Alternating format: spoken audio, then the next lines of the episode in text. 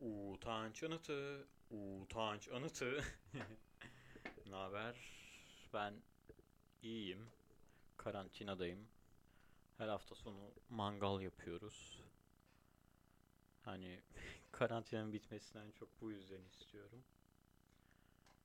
Artık mangal yapmak istemiyorum. Gerçekten mangal yemek istemiyorum ya da ne bileyim duman kokusu sinmiş tavuk parçaları tüketmek istemiyorum. Her neyse. Bugün müzikli bir giriş yapmak istedim. Utanç anıtı, utanç anıtı diye.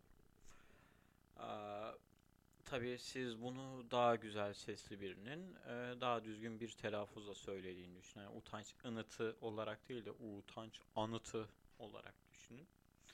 Müzikle giriş yapma sebebim Hayatımlardan müziğe ilgi duymam. Müzikle uğraşmak istemem. Bu doğrultuda adımlar atmam ve hiçbir adımın devamının gelmemesi. Ve insanların bana inatla e, hayallerinin peşinden git demesi, hayallerini takip et demesi. Hani alın işte hayallerinizin peşinden gidince olan bu oluyor. Utanç ınıtı oluyor yani bu. Ya demek ki neymiş? Sırf bir hayaliniz var ya da sırf bir ilgi alanınız var diye bunun peşinden gitmek zorunda değilsiniz. Bazen durup durup düşünüp hani bu konularda yarak gibi olduğunuzu kabul etmeniz gerekiyor. Bu hem sizin için hem çevrenizdekiler için iyi olur. Hani zaten yarak gibi olduğunu ya da daha da yumuşatırsak o kadar da iyi olmadığını, o kadar da matah olmadığını, abartıldığı kadar olmadığını kabul etmemiz gereken bir sürü şey var. Mesela kitap okumak. Ee, Türkiye'de fark etmiyor hangi kesim olduğu, hangi yaş grubu, hangi ekonomik sınıf olduğu. İstisnaları hariç tutarsak çok uç istisnaları. Ee, kitap okumak çok övülüyor. Yani kitap okumaya haddinden fazla değer veriliyor. Yani bir insan yapabileceği en iyi eylem nedir? Kitap okumak. Yani böyle bir algı var. Ee, şöyle söylemler hep olur. Ee, yok işte kitaplar cehaleti alır. Kitap okuyan insanlar asla kötü olmaz. Okumak en iyi şeydir. Kitaplar bizim dostumuzdur. Kitap okumayan herkesin anasını gö... Neyse işte böyle söylemler sürekli var. Ee, ve bu söylemleri en çok söyleyen, en çok dile getiren kesim genelde kitap okumayan insanlar oluyor ya da az kitap okuyan insanlar oluyor. Bu psikolojide bunun adı da var. Yani tam adını bilmiyorum da olayı açıklayabilirim. Ee, bir insan kendisini ne konuda eksik ya da yetersiz hissederse bunu kapatmak için o konuda çok fazla konuşur. O konuda yetkinmiş gibi davranır. Yani bunun gündelik hayata tezahürlerinden birisi de Kanarya Severler Derneği'nin alt katında horoz dövüştürmek falan hani böyle bir şey. Ee, yoksa bizim kitap dediğimiz şey nesne bazı fikir, bilgi veya kurmaca öykülerin e, yazılı hale getirip ciltlenmiş bir şekilde basılmasından ibaret. Yani bunun çıkardığı bir ürün kaldı ki içeriğindeki metnin, içeriğindeki fikirler, bilgiler, ne bileyim ya da hikayeler o kadar da güzel olmuyor. Çoğu zaman bok gibi oluyor, yanlış oluyor, yanıltıcı oluyor, üstüne durulmamış oluyor. Hani bir metin bu formata sokulunca neden direkt kutsal, herkesin okuması gereken yüceler yücesi ilan ediliyor? Anlamış değilim. Çok anlamsız bir şey. Niye insanların e, kitaptan insanlığı kurtarmasına, Mesih olmasını falan bekliyorlar? Gerçekten anlayamıyorum. Kitap bastırmak dediğimiz şey dünyanın en kolay şeylerinden biri. Ama kitap dediğimiz şey dünyadaki sanki insanlığın üretebileceği en uç noktadaki şeymiş gibi e, davranılıyor. Ya bir de kitap okuyan insanlar şu bahsettiğim aforizmalara hiç uymuyor. Kitap okuyan insanlar genelde en çok kitap okuyan diğer insanlardan nefret eder. Mesela e, ortalama düzey bir kitap okuyucusu, entelektüel zevkleri, bilgisi oturmuş bir kitap okuyucusu başka böyle bir insanla karşılaştığında birazcık kitaplar üzerine sohbet ettiklerinde genelde kafasının içinde şunlar döner ve karşısındakinden nefret eder. Şey der kafasının içinde beynini siktiğimin salak da felsefesi okunur mu? Nabokov'un anasını sikeyim nasıl zevk alıyorsunuz o vasat yazardan? Freud ne oğlum safsata lan o hala Freud mu okunur falan. Böyle düşünür kitap okuyucuları yani ya da ben böyle düşünüyorum ve çevremdekiler böyle düşünüyor. Bu bizim şeyliğimiz olabilir e, seviyesizliğimiz ama genel olarak böyle düşündüğü kategorisindeyim. Yani her kitap değerlidir. Kitap okuyan insan şunu yapmaz diye bir olay yok. Bunun bir gerçekliği yok. Ben Arthur C. Clarke okudum diye neden daha iyi bir insan olayım ya da ne bileyim başka düşünürlerin çürüttüğü e, argümanları sunan eski bir filozofun kitabına şimdi neden değer vereyim? Niye kutsalmış muamelesi yapayım? Yani kitaplara çok fazla anlam yükleniyor. Toplumun her kesimi kitaplara gereğinden fazla ve cahilce bir şekilde anlam yüklüyor. Bunu en çok yapan kesimlerden birisi Bookstagrammer'lar yoksa Bookstagrammer bilmiyorum artık nasıl telaffuz ediliyor. Yani kısaca Instagram'daki şu kitap hesapları yok işte. Ayşe'nin kütüphanesi, Burcu'nun kitap kitap dünyası.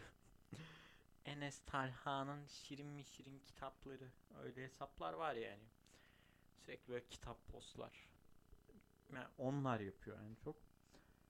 Ki bu insanlar benim hayatımda görüp görebileceğim kitap okuduğunu bu kadar belirtip de inatla bu kadar cahil kalmış bir kesim yani en çok e, cümleyi toparlayamadım bu arada özür dilerim anladı, anladığınızı düşünüyorum hani. Hayatımda kitap okuduğunu bu kadar belirtip kitap okumayı bu kadar övüp de bu kadar cahil kalan başka bir kesim daha göremedim diyeyim. Cümleyi de toparlamış oldum. Ve bu hesaplar aynı tezgahtan çıkmış gibi hepsi aynı fabrikanın mahsulü gibi kütüphanelerine bakarsanız böyle sıra sıra dizilmiş Hasan Ali Yücel klasikleri. Tamam iyidir. Ee, ama gerçi bu klasiklerin de en böyle popüler jenerik kitapları sadece bulunur. Ee, kesinlikle Stephen Zweig bulunmak zorunda. Stephen Zweig yok zaten Instagram sen Bookstagrammer olamazsın diyor galiba. Muhakkak Stephen Zweig olmak zorunda. Yine İş Bankası'nın çağdaş klasiklerinden muhakkak birkaç eser olmak zorunda. Çünkü bunlar hem ucuz hem de görsel olarak estetik duruyor ve boş kitaplar değil açıkçası. Yani bunlar kesinlikle olmak zorunda. Ee, yani nitelikli ya da ortalama Türk yazarlarının bilindik kitapları da olmak zorunda. Hani bu biraz da şeyden dolayı bakın Türk edebiyatına da uzak değiliz ha falan mesaj vermekten dolayı olabilir. Her neyse. Ve işin can alıcı noktası kütüphanelerinde mutlaka şeyde bulunuyor şu dandik gençlik edebiyatı serileri olur ya ama böyle hafif ne bileyim fantastik olur, bilim kurgu olur ama bu iki türünde hakkını hiç veremez. Hiçbir şey vaat etmeyen.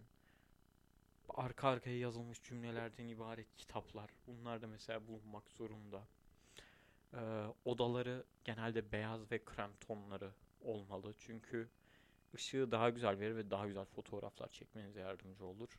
Ayrıca temiz görüntüsü hesabınızın o masum saf e, kimliğine daha fazla yardımcı olur. E,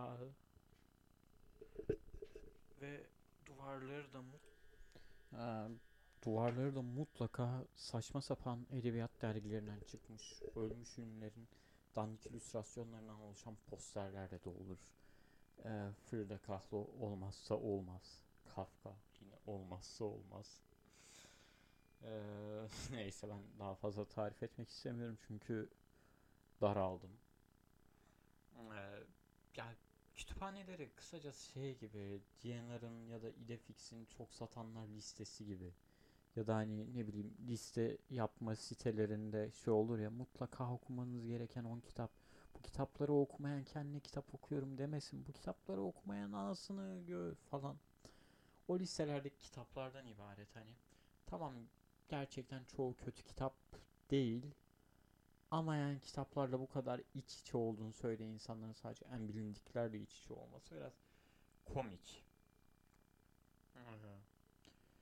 Yani e, kütüphanelerini geçersek eğer e, işin fiziki boyutunu biraz derinliğine inmemiz gerekirse fotoğrafların altına yazdıkları açıklamalar daha fa daha kötü. Hani e, mesela Oğuz Atay'ın tutunamayanlarının fotoğrafı vardı ve altında şeyin olması beni çok üzmüştü. Kesinlikle Oğuz Atay'a ait olmayan MSN Nick'i kadar berbat, bomboş, laf sokma dışında bir niyet taşımayan saçma sapan aforizmalar olması beni çok üzmüştü gerçekten. Oğuz Atay sevdiğim bir yazar olduğu için ve böyle bir muamele görmesi, böyle tanınması beni çok üzüyor.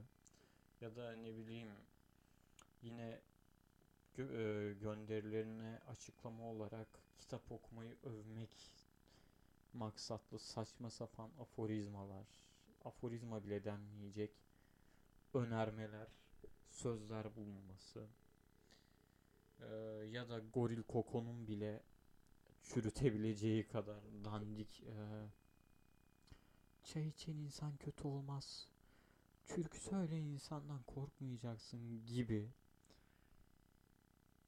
çürütmeye dahi gerek duyulmayacak saçma sapan sözler bulunması beni çok üzüyor açıkçası. Bunların ve kitap okumakla özdeşleşmesi de beni biraz üzüyor.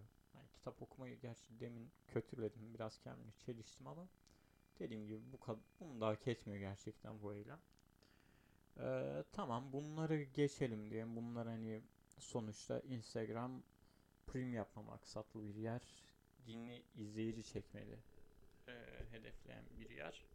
Bunlar hoş görülebilir diyelim. Ve ben de öyle dedim ve kitap incelemelerini okumaya başladım. Fark ettim ki bu insanların belli bir şablonu var kitap incelemek için. Ee, farklı kitaplarda sadece karakter adları ve kitap adları değişiyor bu şablonda. Nedir bu şablon? Üslubu çok çekti. Karakterde kendimi buldum. Bu kitabı okumak çok keyif verdi. Güzel bir kitaptı. Hani buna farklı isim, farklı karakter ismi kombinasyonlarıyla bütün kütüphanesine uygulamışlar bunu. Yani e, gerçekten kitap eleştirileri de sığ.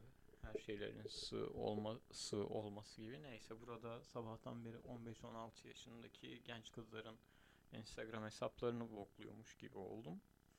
Ama biraz kinliyim bu konuda açıkçası. Bunlardan birisi de e, bu insanların yine e, şey yapması. Hmm, ne bileyim Karamazov kardeşleri de e, ya da saçma sapan Wattpad'den çıkma ne bileyim mafyanın aşkı bir psikopatın günlüğü gibi kitaplara da aynı değeri vermesi, aynı şekilde yaklaşması. Hani ne bileyim bu kadar kitap okuduğunu iddia eden bir insanın belli edebi zevkleri oturması gerekir diye düşünüyorum. Eğer kitabı gerçekten okuyorsa göz gezdirmek dışında hani bir seçiciliğin artık oturması gerektiğini düşünüyorum. Ee, yani e, bu beni bayağı bir sinirlendiriyor ve iddialı çıkışlar, iddialı sözlerle bu birleşince daha çok öfkemi çekiyor. Yoksa dediğim gibi 15 yaşındaki kızların Instagram hesaplarına kin gütmek pek tarzım değil. Yani durduk yere kin gütmek diyelim.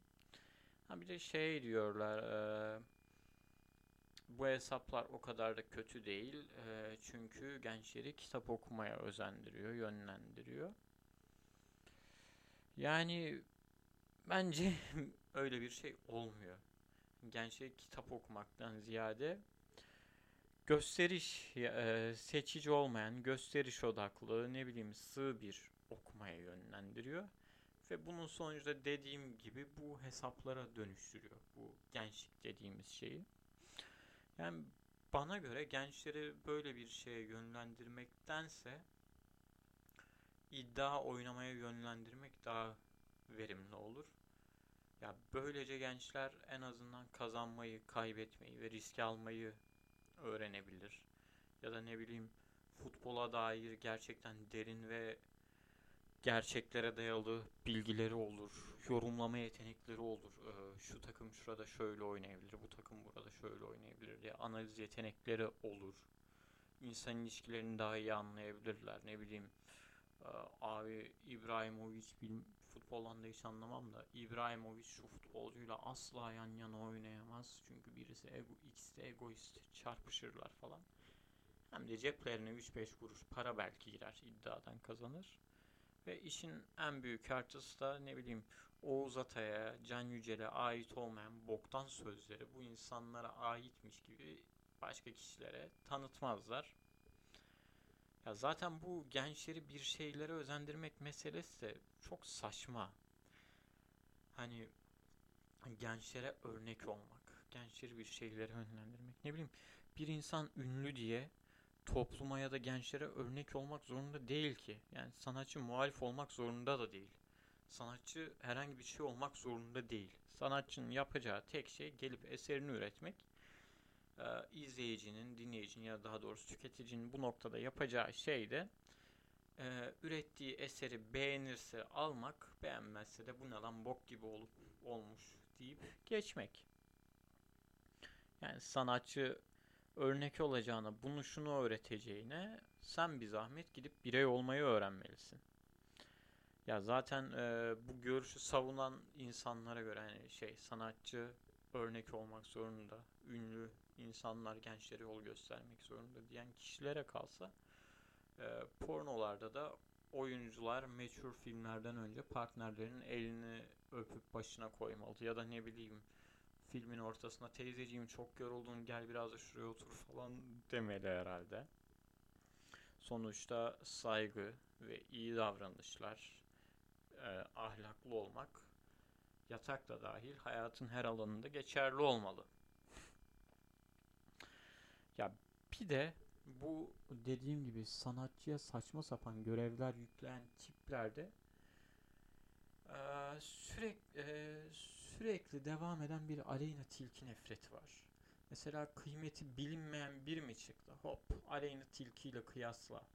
Bir facia mı oldu? Gelen tepkileri Aleyna Tilki'nin bilmem neyine gelen tepkilerle kıyasla hani Aleyna Tilki bu insanlar için bir e, toplumsal tepki eşiği mi acaba hani Ha, şurada deprem olmuştu. Aleyna Tilki'nin bikinisine 5000 beğeni geldi. Depreme 4000 beğeni geldi. O zaman bu toplum çürümüş falan. Böyle mi düşünüyorlar acaba? Yani çok saçma bir e, yaklaşım gerçekten. Şey diyeni gördüm. Neşet Ertaş neden popçular kadar ilgi görmüyor? Neden o kadar sevilmiyor falan. Yani Neşet Ertaş e, sahnede twerk yapmıyor. Bence bu yüzden popçular kadar ilgi görmüyor olabilir. Hoş twerk yapsa yine bu Neşet Ertaş neden ilgi görmüyorcular ilk tepkiyi gösterir. Yani yapsaydı yine siz beğenmezdiniz. Gerçi twerk yapmadan önce seyircen ceketini çıkarmak için izin isterdi. Oradan belki bir beğeninizi kazanabilirdi. Ya açıkçası bu tepkileri gösteren insanları anlayabiliyorum hani. Anlayabiliyorum derken neden böyle tepki gösterdiklerini anlayabiliyorum. Hak verdiğimden değil. E, çünkü şöyle bir görüşleri var. E, değersiz ve sığ olarak nitelendirdikleri kültürel ürünler kendilerini değerli olarak nitelendirdiği ürünlere kıyasla daha fazla kıymet görüyor, daha fazla alıcı buluyor. Ve bu yüzden öfkeliler. Yani onların bakış açısı böyle.